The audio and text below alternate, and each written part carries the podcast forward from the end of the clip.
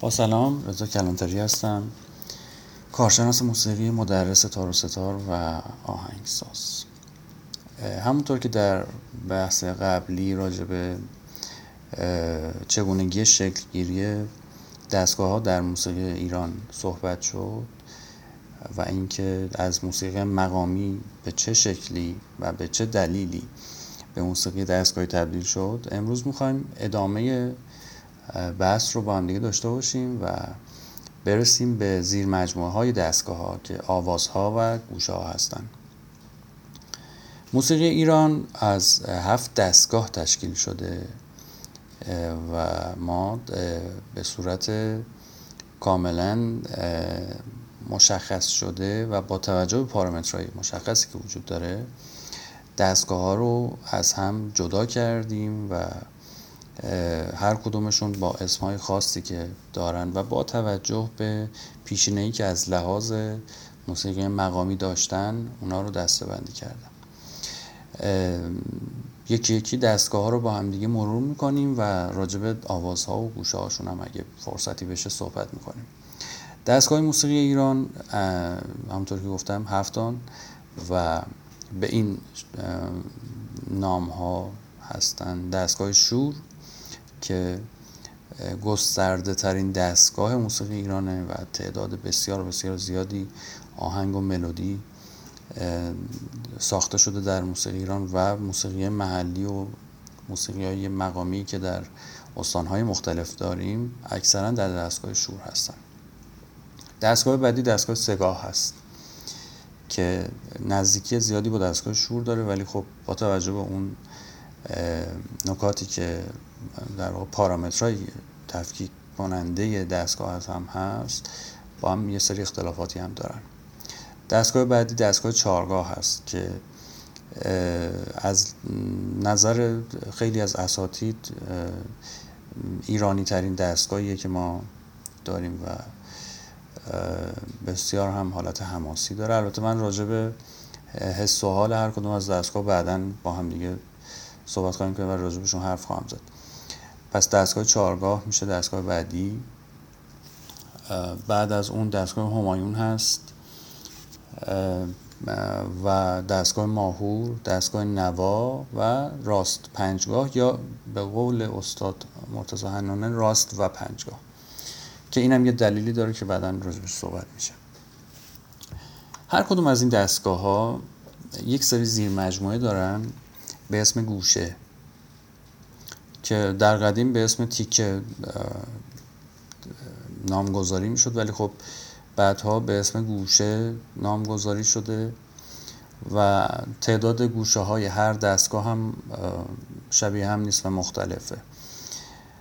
دستگاه شور با توجه به گستردگی که داره و دستبندی که زیر مجموعه هاش دارن به خاطر نزدیکی که با دیگر دستگاه ها داره دارای پنج زیر مجموعه به اسم آواز هست. آوازهای دستگاه شور به این ترتیب هستن. آواز ابو عطا آواز بیات ترک آواز افشاری عرض شود آواز بیات کرد و آواز دشتی خب خیلی هاشون احتمالا شنیدید و اسم اسامی به حال براتون آشناست. ولی اینکه چرا این آوازها جزء زیر مجموعه دستگاه شور هستند و چرا و دلیل این طبقه بندی چی هست؟ به خاطر نزدیکی اون پارامترها به دستگاه اصلی که دستگاه شور هست. ولی یه سری اختلاف هایی هم با هم دارن این ملودی ها با دستگاه شور هم یه سری اختلافی دارن. به خاطر همین با اینکه بسیار نزدیک به دستگاه شور هستن ولی نمی‌تونن جزئی از دستگاه شور باشن. یعنی به عنوان گوشه های دستگاه شور دسته بندی بشن. به خاطر همین اینا رو مستقل از دستگاه شور ولی در کل زیر مجموعه دستگاه شور آوردیم. هر کدوم از این آوازها یه تعداد گوشه دارن مثل دستگاه شور. پس ما یه دستگاه داریم به اسم دستگاه شور که تعدادی ملودی های کوتاه داره. کوتاه و بلند البته. به اسم گوشه که هر کدوم از این گوشه یه اسمی دارن.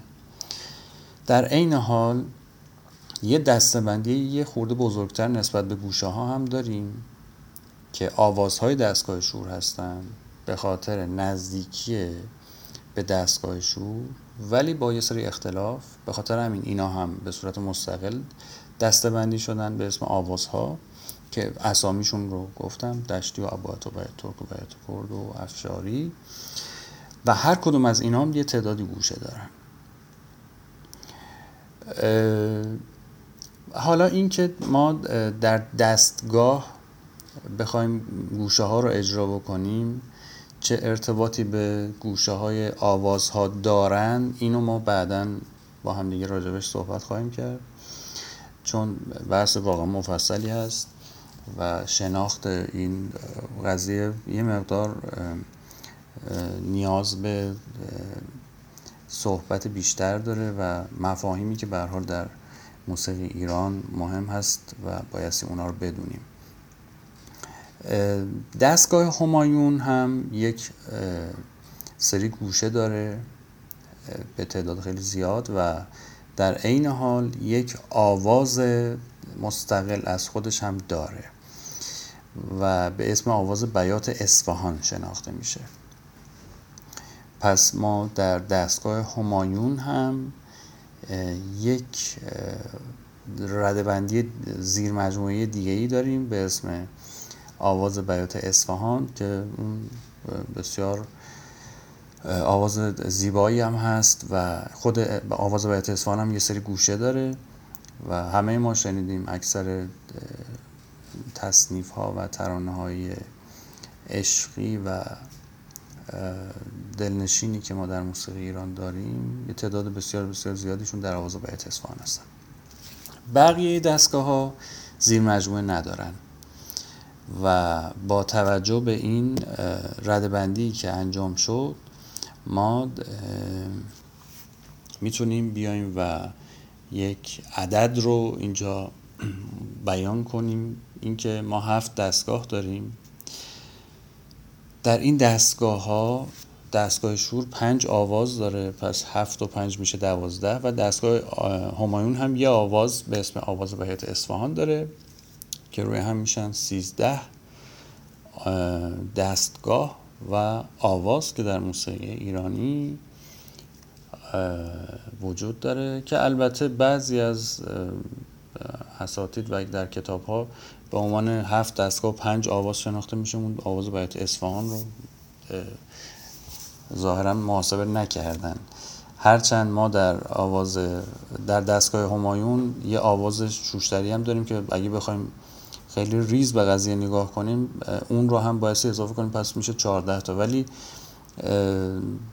واقعیت اینه که ما هفت دستگاه داریم و این هفت دستگاه بعضی از دستگاه مثل دستگاه شور و دستگاه همایون خودشون یه سری زیر مجموعه به آواز دارن.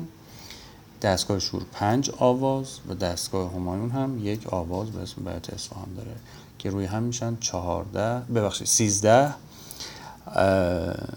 دستگاه و آواز که در موسیقی ایرانی مورد استفاده قرار می‌گیرن.